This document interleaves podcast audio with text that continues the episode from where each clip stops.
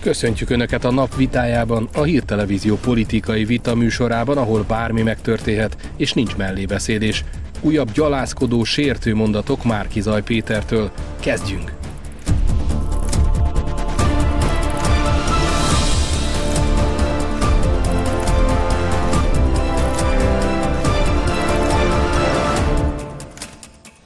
Ez a csörte a napvitája. Mai vendégeink Szanyi Tibor az Igen Szolidaritás Mozgalom alapítója, aki korábban azt mondta, Márkizaj mindenkit hazaárulónak tart, aki nem őt támogatja. Volner János a Volner párt alapítója, aki szerint Márkizajnak már nincs sok dobása, annyira embertelen volt a nyugdíjasok haláláról szóló fantáziálása, és aki ma a vitát vezeti, M. Dobos Marian.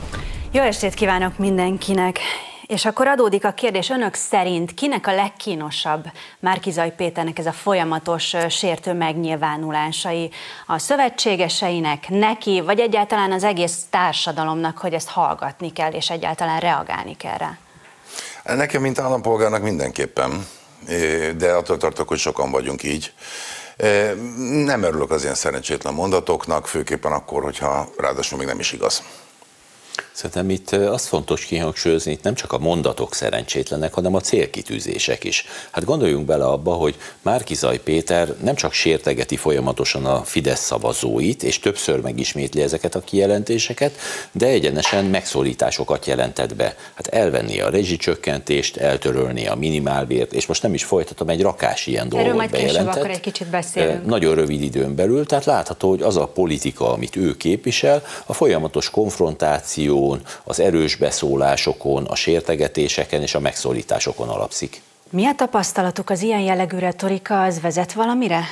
Tehát hoz politikai hasznot? Biztos, hogy van olyan réteg. Tehát én már láttam csodákat, amire azt gondolnám én politikusként, hogy ajjajjaj, azt mégis hoz az illetőnek valamit. Nem utolsó sorban mondjuk én például, mint harcos antifasiszta, ezzel együtt csodálkozva látom, hogy vannak emberek Magyarországon, akik ezeket a nézeteket támogatják. Tehát magyarul ezen nagyon, nagyon nem lepődök meg, hogy kinek mi a célja, hát ezt meg szintén nem szeretném különösebben megfejteni. Én azt látom egy egyébként, hogy ez a hadi hangulat, ez a harcias hangulat, amikor, amikor egyáltalán ez a haláloperációkkal való működés engem, ez, ez, ez kifejezetten zavar. Kétségtelenül egyébként, tehát ő próbálta korrigálni magát. Tehát van elég bajunk ezzel a sok halottal, mert tényleg nagyon sok a halott, de mondjuk példának okáért, tehát én a koromnál fogva akár nyugodtan lehetek szélszeme így a Márkizaj megjegyzésből fakadóan.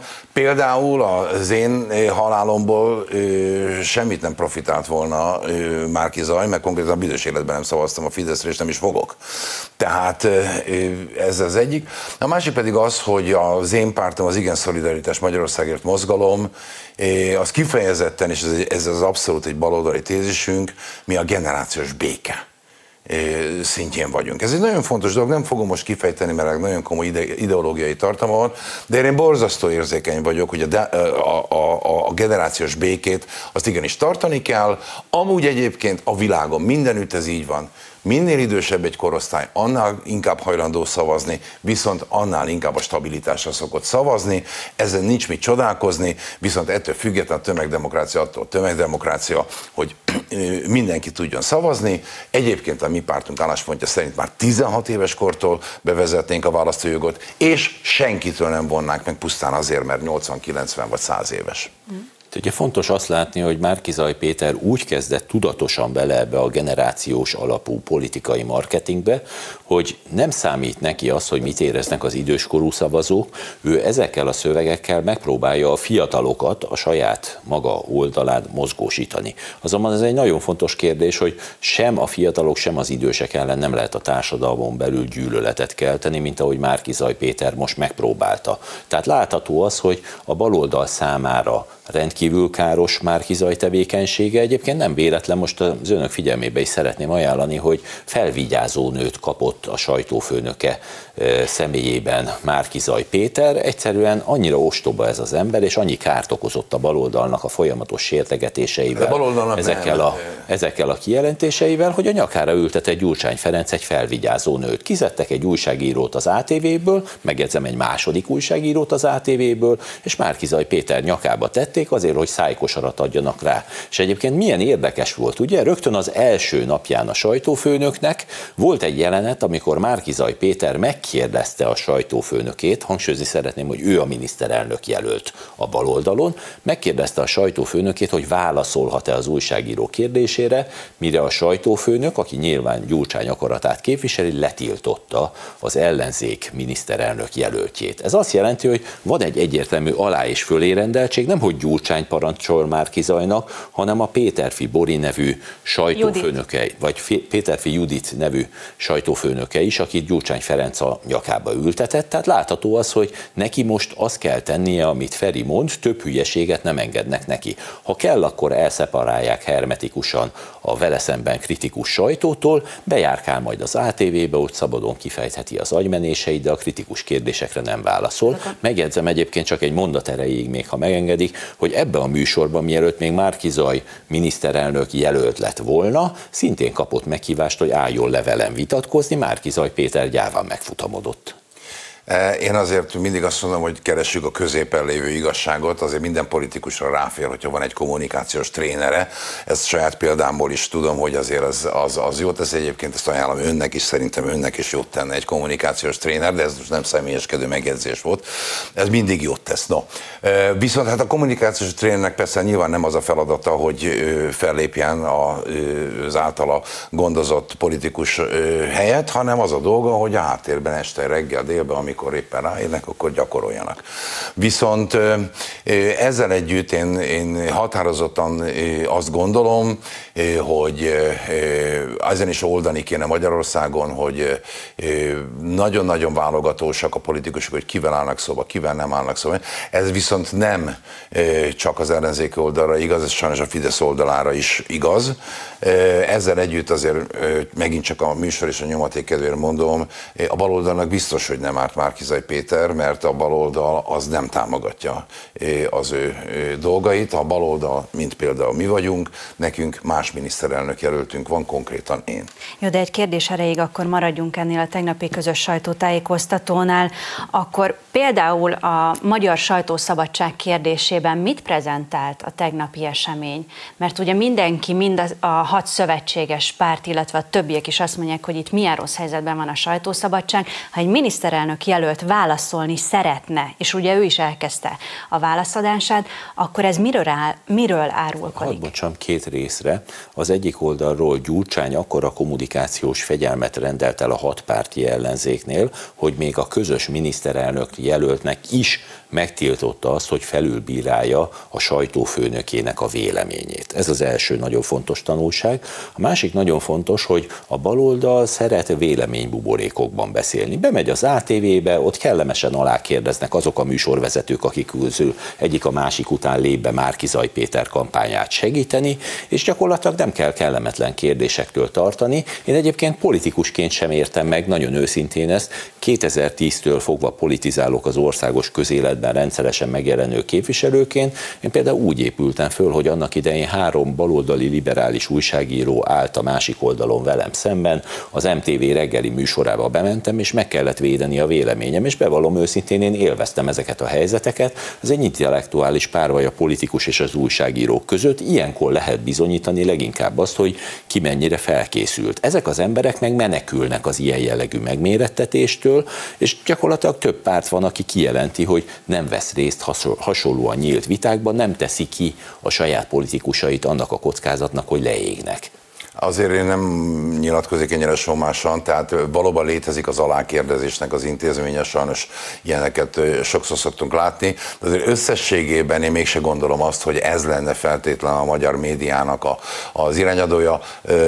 A különböző liberális politikusok, amikor bemennek az ATV-be, szoktak kapni nagyon kemény kérdéseket is. Itt is azért előfordul a Hír TV-ben, hogy jobboldali politikusok szoktak kapni kemény kérdéseket. A fordítottja is.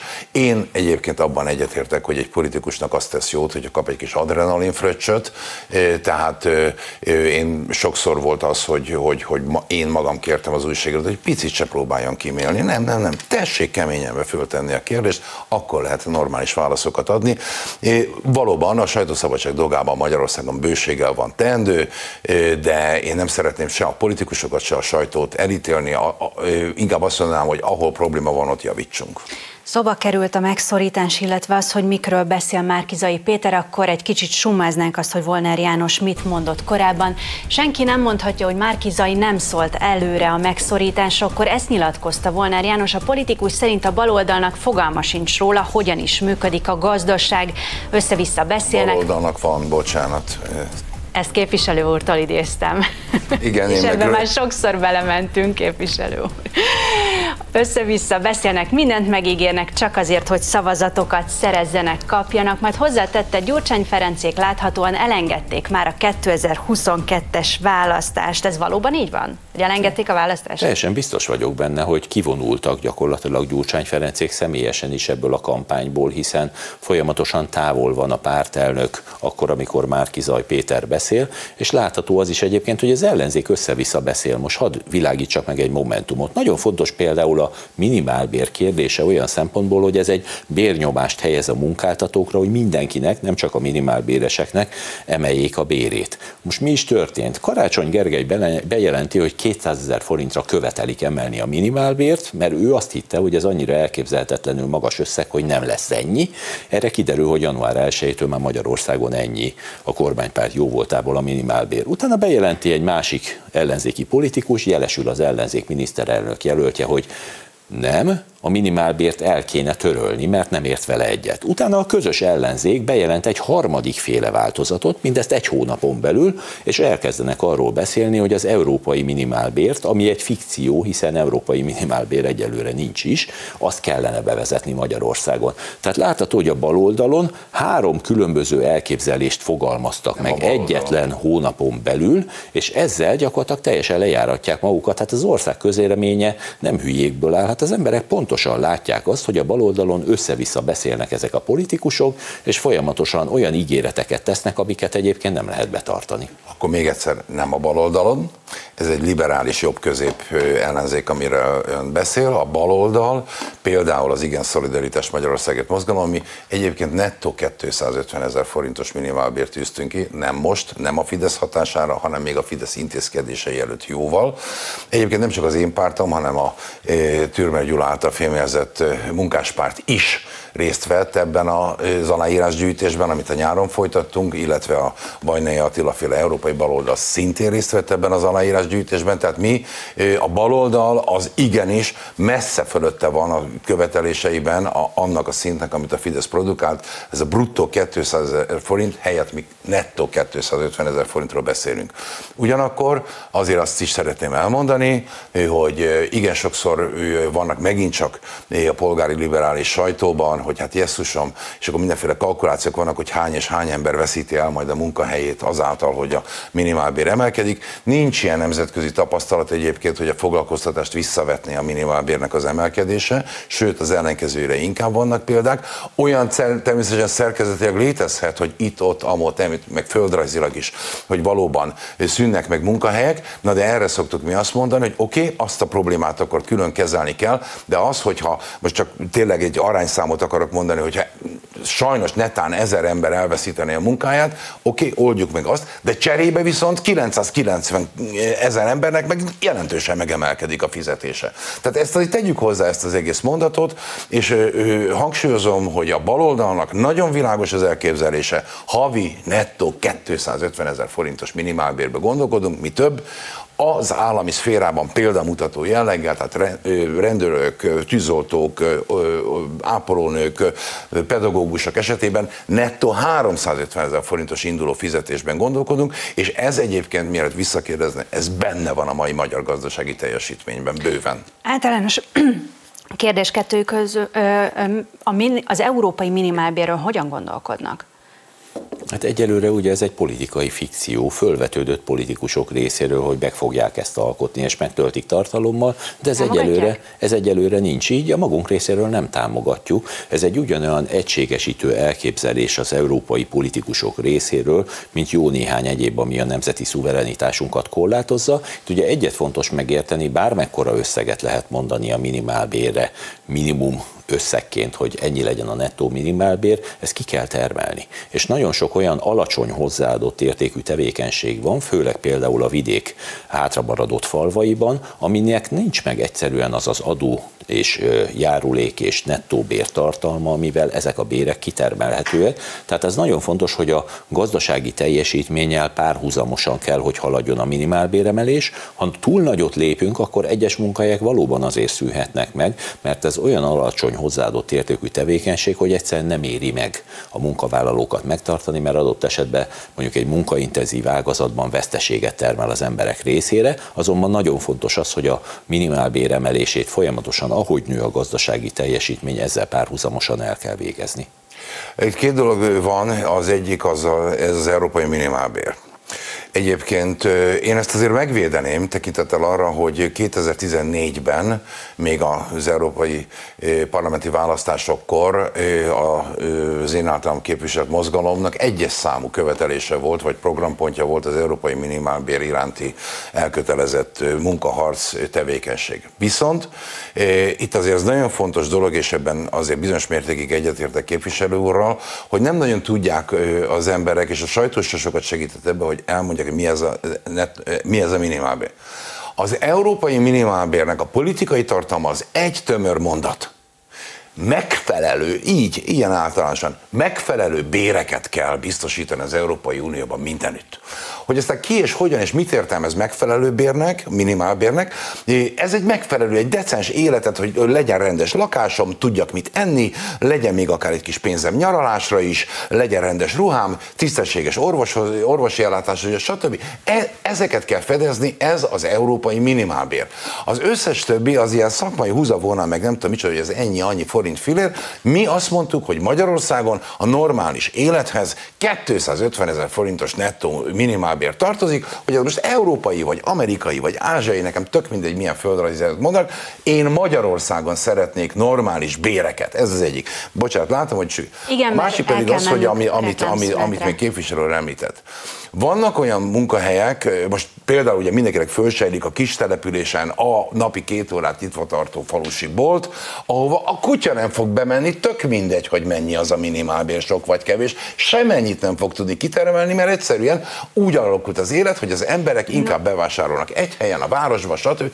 Magyarul ezt nem a minimálbér oldaláról kell nézni, hogy egy vállalkozás jó vagy nem jó, hanem az, hogy valóban igazi szolgáltatásokat nyújt, igazi teljesítményt nyújt, és ha igen, akkor pedig ki is tudja fizetni a minimálbért. Innen Ennyi. folytatjuk a társalgást, viszont el kell mennünk egy rövid reklámszünetre, maradjanak velünk, azonnal jövünk vissza.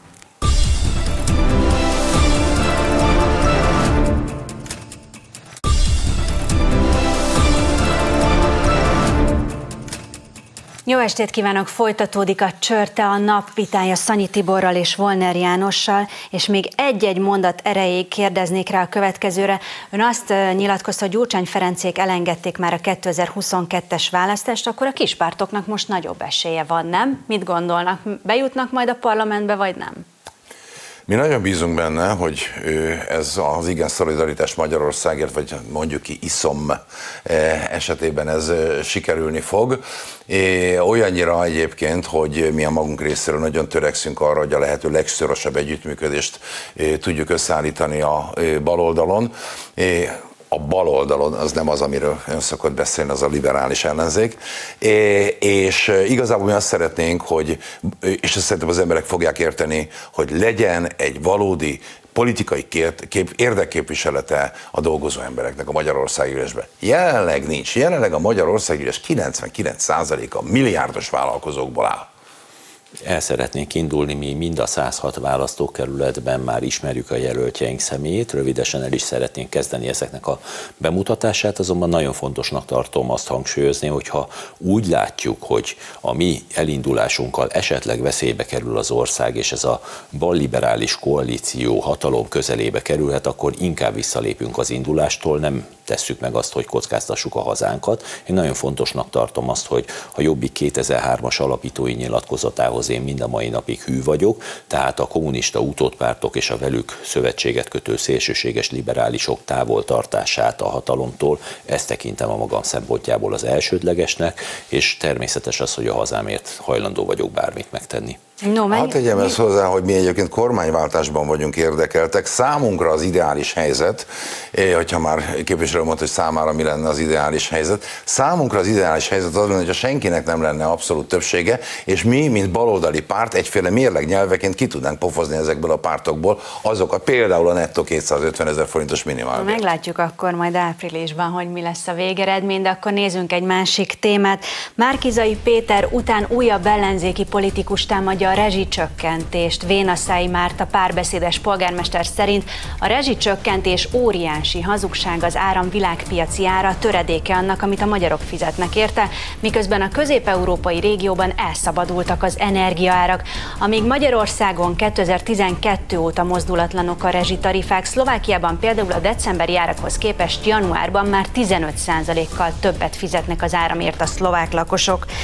Először egy szót kérnék ehhez önöktől. Én azt szeretném elmondani ezzel kapcsolatban, a Paksi atomerőmű rendkívül olcsón, mindennél olcsóbban, még a napi szélerőműveknél is sokkal-sokkal olcsóbban termeli Magyarország számára az áramot, és erről kimutatások, statisztikák készültek.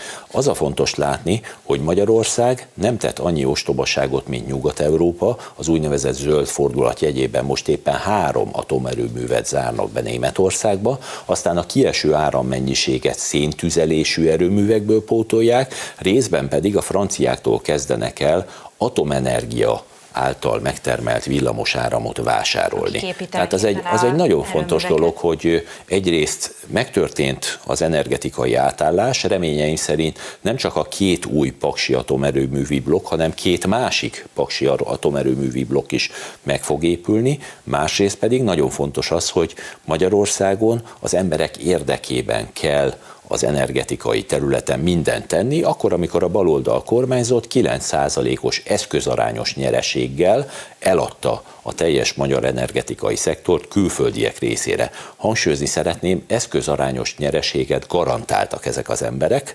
azaz gyakorlatilag az történt, hogy van egy német, egy francia vállalkozás, és garantálja nekik a baloldali kormány azt, hogy ők a következő években mekkora nyereséghányadot tudnak kivenni ebből a vállalkozásból. Ez komolyan mondom, az a kategória, ami nem csak hogy hazaárulás, hanem hogy az ember esze megáll, hogy ebben az országban ezt meg lehetett csinálni.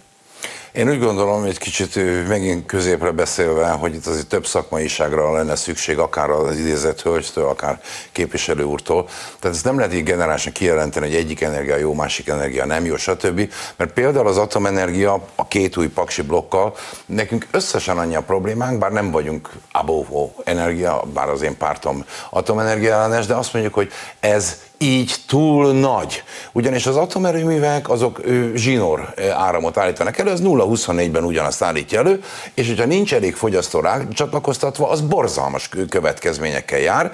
Egyébként az atomerőművek nem csak az, hogy ennyi annyiért termeli, ez megint egy erőszakos kiszámítás, ugyanis az atomerőművek mögé igenis kell tenni tartalékerőműveket, mert hogy ha valamiért műszaki okokból vagy biztonságokból leállás van, azt a hirtelen kieső mennyiséget valahonnan pótolni kell. Magyarul egy atomerőmű nem csak önmagában van, mögötte mindig van egy duplázott kapacitás, egy úgy, majdnem duplázott kapacitás, ezek az úgynevezett csúcserőművek. De nem ez a lényeg, én nem akarok itt szakmai kísérőzést nem, mondani. Nem is vitatja egyébként. A rezsicsökkentés, mint olyan, ez egy helytelen kifejezés. Ez rezsi stabilizálás amivel mi egyébként egyetértünk. Hogy Akkoriban csökkentették, azóta. Ö, egy stagnál. adott szinthez képest talán csökkentették, csak ugye abban az volt a trükk, hogy utána nagyon zuhantak az energiárak, magyarul hosszú éveken át a magyar fogyasztók rezsicsökkentés fedőnéven jóval drágábban kapták az áramot, mint ö, amúgy a világpiacon lenne. Na most minek utána a piac az ilyen, ennél fogva egy kormánynak teljesen indokolt az, hogy azt mondja, hogy legalább a lakos, legalább, bár én a kisvállalkozók felé is kiterjeszteni, legalább egy, egy, egy, ilyen tompított szintet kapjanak. Jelen pillanatban valóban az a helyzet, hogy az árak jóval magasabbak, mint amennyit a lakosság fizet. Csak ez volt máshogyan is. Ennek ellenére én nem akarom ezt megvitatni, hogy mi az, ami csökkent már az elmúlt tíz évben, és mi az, ami növekedett. Én azt mondtam, hogy egy stabil, elviselhető árszínvonalú energia ellátás az igenis fontos, sőt a mi pártunk még azt is mondja, hogy egy adott mennyiségig, megint nem fogom szakmailag kifejteni, de egy normális mennyiségig ingyenes legyen egyébként az energia, és csak az a fölötti részeket kelljen fizetni. Tehát az energiabiztonság, az energiaszegénység, az energiastabilitás az egy eszenciális politika, ennek neki menni szerintem dőreség. Tehát nem lehet ilyet kimondani, hogy ez jó vagy rossz. Én azt mondom, a stabilitás iránti politika mindenféleképpen hasznos, és ezen belül pedig az energia mixet, az kellő kulturáltsággal és fegyelemmel kell megállapítani. Hívjam föl arra a figyelmet, hogy a német sajtó nagy terjedelemben foglalkozott a magyarországi változásokkal, és megállapították, hogy 2010-hez képest 30%-kal csökkentek Magyarországon a rezsiköltségek. Ezt most húzzuk alá kétszer. 30%-kal, Más nyugat-európai országokban pedig többszörösére nőtt a rezsiköltség. Németországban a magyarnak többszörösét fizetik ki kilowatt órás statisztikát, csak ez az a baj, hogy és ez nem számol a hálózati és be. egyéb költségekkel, meg adókkal, meg be. mindennel, de jó, oké. Okay. Csak, csak hadd mondjam végig, annyit szeretnék kérni. Tehát nagyon fontos azt látni, hogy Magyarországon egy jelentős rezsicsökkenés volt, Németországban, más nyugat-európai országokban pedig az emelked, egekbe emelkedtek a rezsijárak, és megjegyzem, amikor a téli hónapokra gondolnak európai politikusok, Magyarországon nem kell aggódnunk. Nálunk működik az atomerőmű, betárasztunk a gáztározókba, bőven van gázunk a legkeményebb téli hónapokat kifűteni, az osztrák és a német katasztrófavédelem meg arra készíti föl a lakosságot, hogy gyertyával fűtsenek, hogy ne fagyjanak meg, ha esetleg nincs elég áram. Tehát itt látható az, hogy igencsak de- Eh, nem, megtekinthetőek ezek a videók bármikor az interneten, és meg lehet, is, hogy milyen célból meg lehet, tették. meg lehet Oké. ezt nézni. És, Nincs és, és, rettegés, én azt nincs mondom, rettegés. hogy, és én azt mondom, hogy ennél nagyobb baklövést, mint amit Németország ö, tett például a saját energetikai rendszerével, nagyon nehéz elképzelni. Tehát itt a politikai vágyálmokat a szakmai realitásoktól teljesen külön kell választani. Az a politika, amit Nyugat-Európában folytatnak, hogy most Magyarországot lövik a rezsicsökkentés miatt, megpróbálnak minket arra rákényszeríteni, pontosabban a kormányt, hogy adóztassák meg a háztartási energiafogyasztókat is, magyarul az összes magyar kisember büntető adót kellene, hogy fizessen az Európai Unió új energetikai elképzelései szerint a fogyasztása után, ezzel gondoskodnak arról, hogy magasak legyenek a rezsijárak. Magyarország meg ezt természetesen nem szeretné. Nem tudom, honnan tetszett szedni ezt a mesét, de ez így egyszerűen toka vonóval nem igaz. Először is Magyarországon extra magas 27%-os áfa van az energia árakon. Ilyen értelemben az, ez a nagyon erős megadóztatás, ez adott. Kettő, semmi olyan elképzelést nem olvastam, még a belemagyarázott esetekben Ott sem. a Fit for Nincs olyan 55 tartalma, na most én hadd fejezzem Annyit kérek az uraktól, tiszteljék Ami az Európai Bizottság bármiféle büntetőadó, meg extra, meg nem tudom, ilyen Nincs ilyen. Az európai direktívákban egy dolog van, hogy az általános áfakulcsot kell használni az energiára, ami azt jelenti, hogy ha ez Magyarországon az általános kulcs 27, akkor 27-et. Luxemburgban 15, hát már is 12%-kal olcsóbb Luxemburgban a benzintől kezdve minden. Tehát magyarul itt azért ne, ne, ne kezdjünk el kutyát, békát, egeret egyszerre összemérni, hogy kinek nagyobb a körme. Maradjunk annyiban, hogy, hogy Magyarországon egyébként valóban olyan energiapolitikát kell folytatni, ami stabil ellátást ad, árkörnyezetében is stabilitást ad, és nem, még egyszer mondom, nem csak a lakosságnak, hanem minimum a kisvállalkozások ö, ö, ö, a szintjén. Az energia mixet pedig úgy kell megcsinálni, hogy ne legyen fejnehéz, tehát kell atomenergia is, főképpen egyébként én nagyon híve vagyok ezeknek a kompakt, kisebb atomerőműveknek, és földrajzilag is szétszórva, mert egyébként megint csak paks. Ez megint egy szakmai dolog. Elektromos áramot nem lehet a világ végéig szállítani, ez durván egy 500 kilométeres rádiuszon belül tud ö, jól rosszul működni, meg minden. Ezért kellenek például a falvakban, és az okos falvak programban, ebben is a mi pártunkban van ez az okos falu, tehát a falvak életének a digitalizációja. Az okos, ez még az Unióból, ott, ott termeltem ki tulajdonképpen ezt a gondolatkört. Igenis kellenek a kicsi helyi zöld erőművek, bioerőművek, biomassa erőművek, erdészetre alapuló erőművek, és a többi, és a többi. Tehát ez egy összetett, bonyolult dolog, és én nem szeretem itt a szélsőséges nézeteket, hogy takarítsuk le az atomerőműveket, meg építsünk csak atomerőművet, meg le a széllel, meg le a vízzel. Meg. Ezek butaságok helyben kell megoldani, aminek az a lényege, hogy az energiaellátás is decentralizált, legyen a centralizált, ö, ö, ö, hogy túl centralizált áramellátás, az maga a métej. Szerintem azt fontos látni, hogy az Európai Unió kidolgozott egy Fit for 55 nevű programot, amiről még a liberális sajtó, Szanyi úr, még Soros György által finanszírozott 444 is elismeri. Nem én vagyok. Hogy jelentősen növelni fogja a lakosság terheit, hiszen többszörösére fog az energiaára nőni ennek következtében. Tehát még egyszer mondom, ez nem az én állításom, nem a jobb oldal állítása. A baloldali liberális lapok kórusban ismerik el, hogy igen, a jövőben jelentősen emiatt a változás miatt fog megdrágulni az áramára. Most pedig Magyarországon azt láthatjuk, hogy bár valóban magasabb az áfa, mint Nyugat-Európában, mégis alacsonyabbak az energiaárak, azért mert odafigyelünk arra, hogy a lakosság ne kapjon egy olyan brutális terhelést, mint például a német. Tovább szeretnék menni. Az Európai Unió Statisztika Hivatal, az EU-stat kimutatta nemrég azt is, hogy az energiaszegénység Magyarországon töredékére csökkent, Németországban, ami sokkal gazdagabb állam, mint Magyarország, jelentősen megnőtt az energiaszegénységben élők számarányát tekintve Németországban többen élnek energiaszegénységben, mert nem tudják az energia árakat megfizetni, mint Magyarországon. Én imádom azt, amikor mindenki hozza a kedvenc statisztikáját, és akkor az a jókat lehet riogatni, mert most én is tudok mondani olyan statisztikát, hogy például az energiaszámlát nem fizetők hányada, az Magyarországon mitől torony magas, ezt egyébként a szociális válságnak tudom be. Amúgy egyébként ez is egy statisztika. Jó, de önök, mint politikusok, hogyan vélekednek az ellenzéknek? Jó taktika beemelni a rezsicsökkentéssel kapcsolatos témát a kampányba? Tehát most, amikor a körülöttünk lévő országokban nagyon drasztikusan megemelkedtek a rezsiárak, akkor ez most milyen taktika? Hadd mondjam el, hogy én politikai stratégiai szempontból most az ellenzék felől nézve látom ezt egyébként egy ostobaságnak. Mert elmondom miért. A Fidesz 2014-ben a rezsicsökkentést fő témává emelve simán választást nyert. Mindenki tudott számolni, mindenkinek megjelent a számláján az, hogy 30%-kal kevesebbet kell fizetni a jövőben, mint a múltban kellett, amikor a szocialisták még kormányoztak. Ezt mindenki láthatta.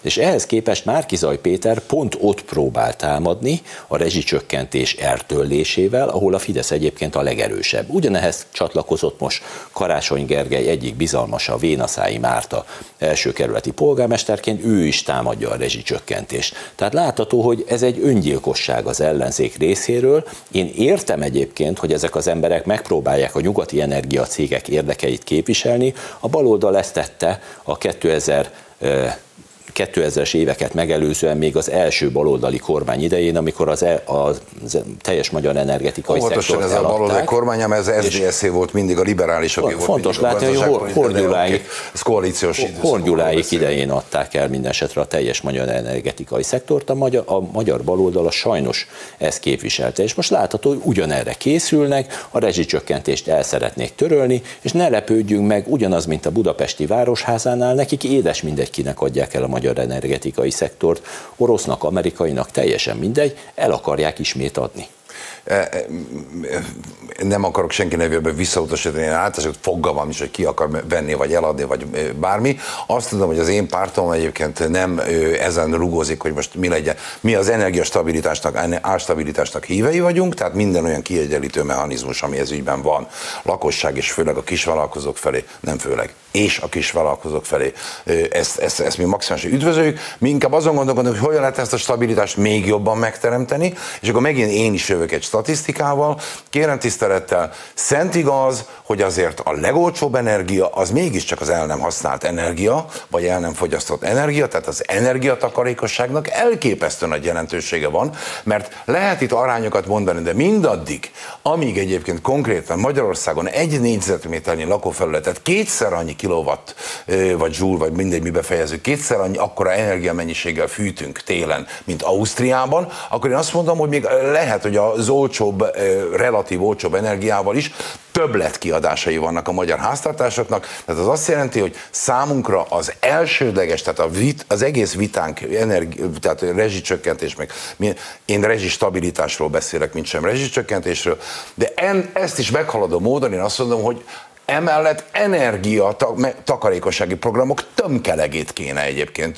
végrehajtani. Hát nem lehet az se, hogy főleg ma már a csúcsidő nem is tél, hanem nyár. A, a rengeteg légkondi miatt. Ugye hát ez a, hát itt az építőanyagok megvált, tehát miért kellett kitakarítani a magyar építőiparból a vályogat? A legjobb tároló. És ezeket ezer egy ponton innov, tele vannak innovatív, okos téglákkal, meg mindennel a feltalálók. Egyszerűen érthetetlen, hogy miért nem fogékony erre sem a politika, sem a kormány, hogy ezeket az innovatív dolgokat bevessék az energiatakarékosság érdekében. No, fogy a műsoridőnk, úgyhogy nézzük mai utolsó témánkat. Továbbra is Gyurcsány Ferenc a főnök az ellenzéken belül. A volt miniszterelnök változatlanul ellenőrzés alatt tartja az ellenzéki politikusokat. Erre utal Horváth Csaba Zugló MSZP-s polgármesterének a kijelentése a Pesti TV egyik felvételén, miszerint Gyurcsányék nyomást gyakorolnak rá. A Fidesz Zuglói Bírói Alapszervezetének elnöke Borbély Ádám szerint a DK a Momentummal karöltve folyamatosan gyengíti a többi baloldali pártot, hogy az ellenzék meghatározó ereje legyen. Önöket megkereste a közelmúltban például Gyurcsány Ferenc, vagy a DK valaki, hogy próbáljanak együtt működni? Hát minket biztosan nem, és mm. legjobb reményem szerint nem is fog e tekintetben, de én azon nem csodálkozom egyiket, hogyha van két nagy blokk, Hát az egyik oldalon Orbán a főnök, a másik oldalon Gyurcsány a főnök, pont. Így alakult történelmileg. A bal oldalon hál' Istennek egyik se, mert ott egyébként egy kollektív gondolkodás zajlik mi nálunk, tehát mi a bal oldalon jól érezzük magunkat, nekünk se Orbán, se Gyurcsány nem a főnökünk. Ezzel együtt most mit hazudozunk össze-vissza? Hát látszik, hogy, hogy ki a két fő megmondó ember. Mi azt mondjuk egyébként, hogy ebből a cipőből kéne kimászni, hogy az, ez az ország arra vesztegesse az idejét, hogy két hatalomániás, megalomániás figurának a kényének, kedvének legyen kitéve. Jól létet akarunk. Egyszerűen az, hogy végre mozduljon már ki ez az ország abból a szociális válságból, ami, ami, amiben szenved. Két ember küzdelme, ragyogó valóságsóba velük, mind a kettővel, de már úgy értem, hogy a TV kamerák meg a stúdiók világában de ne az effektív valóságban. Végtelenül kártékony ez a csata mindkét oldal, ez egész ország számára. Többen mondták, hogy a jobbikot már dékásították. Mi a helyzet a Volner pártal? Hát minket természetesen Gyurcsány Ferenc nem keresett meg, hát reménytelen dolga is. Orbán lenne, sem? Minket, Orbán, Orbán Viktor sem, de reménytelen helyzet lenne, hogyha minket megpróbálna Gyurcsány Ferenc megkeresni, azonban ezt nagyon fontos dolognak tartom, hogy mi, mit is csinál Gyurcsány. Gyakorlatilag ledarálja az összes baloldali együttműködésben résztvevő pártot, azért, hogy az egyetlen domináns, országos szervezettségű párt a DK maradhasson. Itt az Gyurcsányi stratégia az egyértelműen nem 2022-re készülnek ők már igazán, itt már az aktivitásukat gyakorlatilag be is fejezték ebben a kampányban. Itt azt lehet látni, hogy 2026-ra egy hosszú távú célja van az ex-kormányfőnek, Gyurcsány Ferencnek, az, hogy mindenkit ledarál maga mellett, domináns lesz az a vezető szerep, amit a DK az ellenzéken belül betölt, és ők lesznek Orbán Viktor közvetlen kihívói. Nagyon fontos az arra is rávilágítani egyébként ebben a tekintetben, hogy ez az egész elvtelen összefogás, ami létrejött, ez egy politikai csapdahelyzetet jelent a benne résztvevő pártok részére. Gondoljanak bele abba, az elmúlt években folyamatosan minden egyes pártnál arról győzködték az aktivistákat, a támogatókat egyaránt, hogy össze kell fogni, mert más esély nincs, és ezt kívánja a baloldali ellenzék érdeke, hogy fogjanak össze, és így győzzék le a Fideszt. Ha bárki ebből az együttműködésből, mondjuk a Momentum, az LMP, a Jobbik megpróbálnak kiugrani, akkor a saját összefogásra kondicionált szavazótáborának jelentős részéről lemondhatna, és jó eséllyel, mivel ezeknek a pártoknak már nincs országos szervezettsége, elindulni sem tudna a választásokon.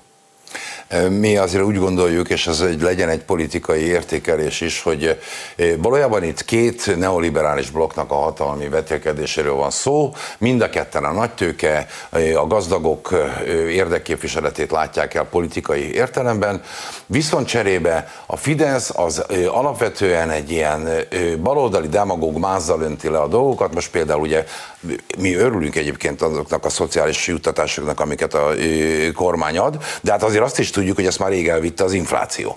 Tehát magyarul csak visszaadja tulajdonképpen az, amit itt el, el, elmentek a gazdaságpolitikai hibák okán. A másik oldal, az meg ilyen tetszelgős, hogy a, ez a hatpárti ellenzék végtelenül annak, hogy például ön is, meg mindenki baloldalnak nevezi őket, mint ezzel ámítják a népet, mint hogy a baloldaliak lennének, miközben egyáltalán nem baloldaliak. Tehát magyarul itt két liberális blokk egymásnak hazudja a különböző baloldali szövegeket, és ezzel próbálja ámítani a népet. Itt érezzük mi a mi felelősségünket, és a valódi baloldalt kell felmutatni, és rámutatni, hogy mindaddig, amíg ezek ész nélkül a nagy tőkét, a nagy tőkéseket, a nagyvállalatokat támogatják reggeltől estig, és nem a dolgozókat, addig hazudoznak a baloldali nézetekről, és mi ezért mondjuk azt, hogy igen, mi vagyunk a harmadik út, ez pedig a jólléti szocializmus. A Fidesz nem támogatja a dolgozókat? Hát nem, én most mondtam, azok a szociális juttatások, amiket most kioszt, ezeket már rég elvitte az infláció.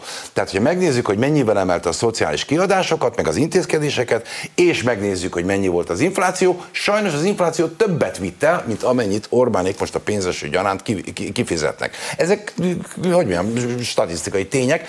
Ezzel együtt örülünk neki, hogy legalább ennyit kifizetnek. Azért arra hadd hívjam föl a figyelmet, hogy egy döntő különbség van a kettő között. Tehát amikor a baloldal kormányzott, akár csak az előbb említett rezsicsökkentésre gondolunk, jelentősen nőttek a rezsiköltségek, sok-sok alkalommal emelték mind az áram, mind a gáz árát.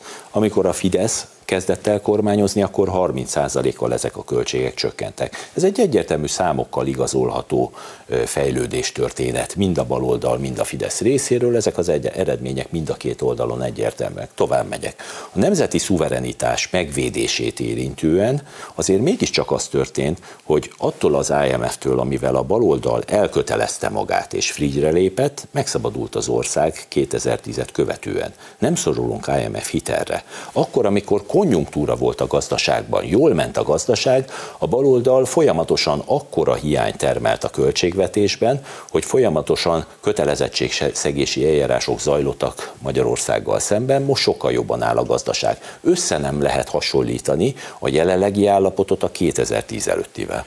Így van, 2007-2008, sőt egészen 2013-ig tartott tulajdonképpen az időszak, amit az egyik legnagyobb gazdasági világválságnak, pénzügyi és gazdasági világválságnak neveztek. Tehát ez egyik. A másik pedig az, hogy annak idején, amikor a magyar kormány az IMF-hez fordult, én azt maximálisan támogattam, és a mai napig is úgy gondolom, hogy akkor az volt a helyes lépés. De nyomatékosítani szeretném. Az IMF hitelből egy megveszekedett fillért nem használt föl, még sem a Gyurcsány, sem a Vajnai kormány. Az úgy volt, és az eleve tartalékhitelként ö, ö, tartotta számon az egész világ.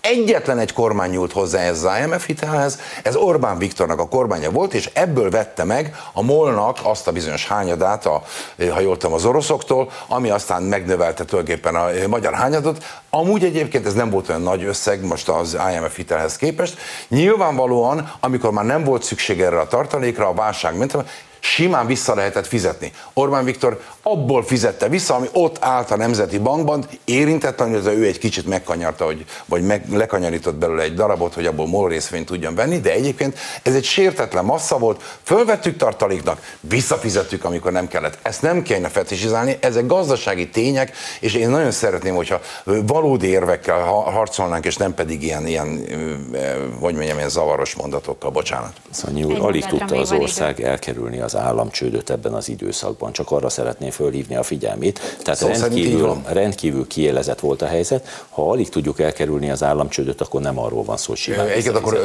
konkrétan, akkor pont a soros érdekeltségek nézték ki maguknak Ukrajnát és Magyarországot, ez világosan volt, ezt a kettőt akarták mm. meglovagolni és tönkrevágni, amúgy egyébként ez semmi más, mint pénzügyi spekuláció. Per rossz helyen álltunk, ennyi volt az egész, de pontosan ezért a nemzetközi közösség ezért igyekezett ezt az egészet enyhíteni mindkét ország esetében. Képviselő urak, köszönöm, hogy elfogadták a meghívásunkat. Ennyi fért a mai vitába. Most következik a vezércikem Kovács Robert. Szia, Robi! Milyen témákat hoztál mára? Szia Marian, szép estét mindenkinek! Máté Zsuzsa, Bencsik András és Mráz Ágoston Sámuel érkezik ma a vezércikbe. Többek között beszélgetünk arról, hogy a baloldal politikusai és propagandistái milyen szégyentelenül terjesztenek álhíreket, ha kedvenc témáikat akarják napirenden tartani, de szótejtünk arról is, hogy az Alkotmánybíróság mai döntésével minden jogi akadály elhárult a gyermekvédelmi népszavazás kiírása elől. Tartsanak velünk, hamarosan kezdünk! Robi, köszönjük szépen, önöknek pedig a figyelmet köszönjük, és további szép estét kívánok mindenkinek viszontlátásra. Bujék.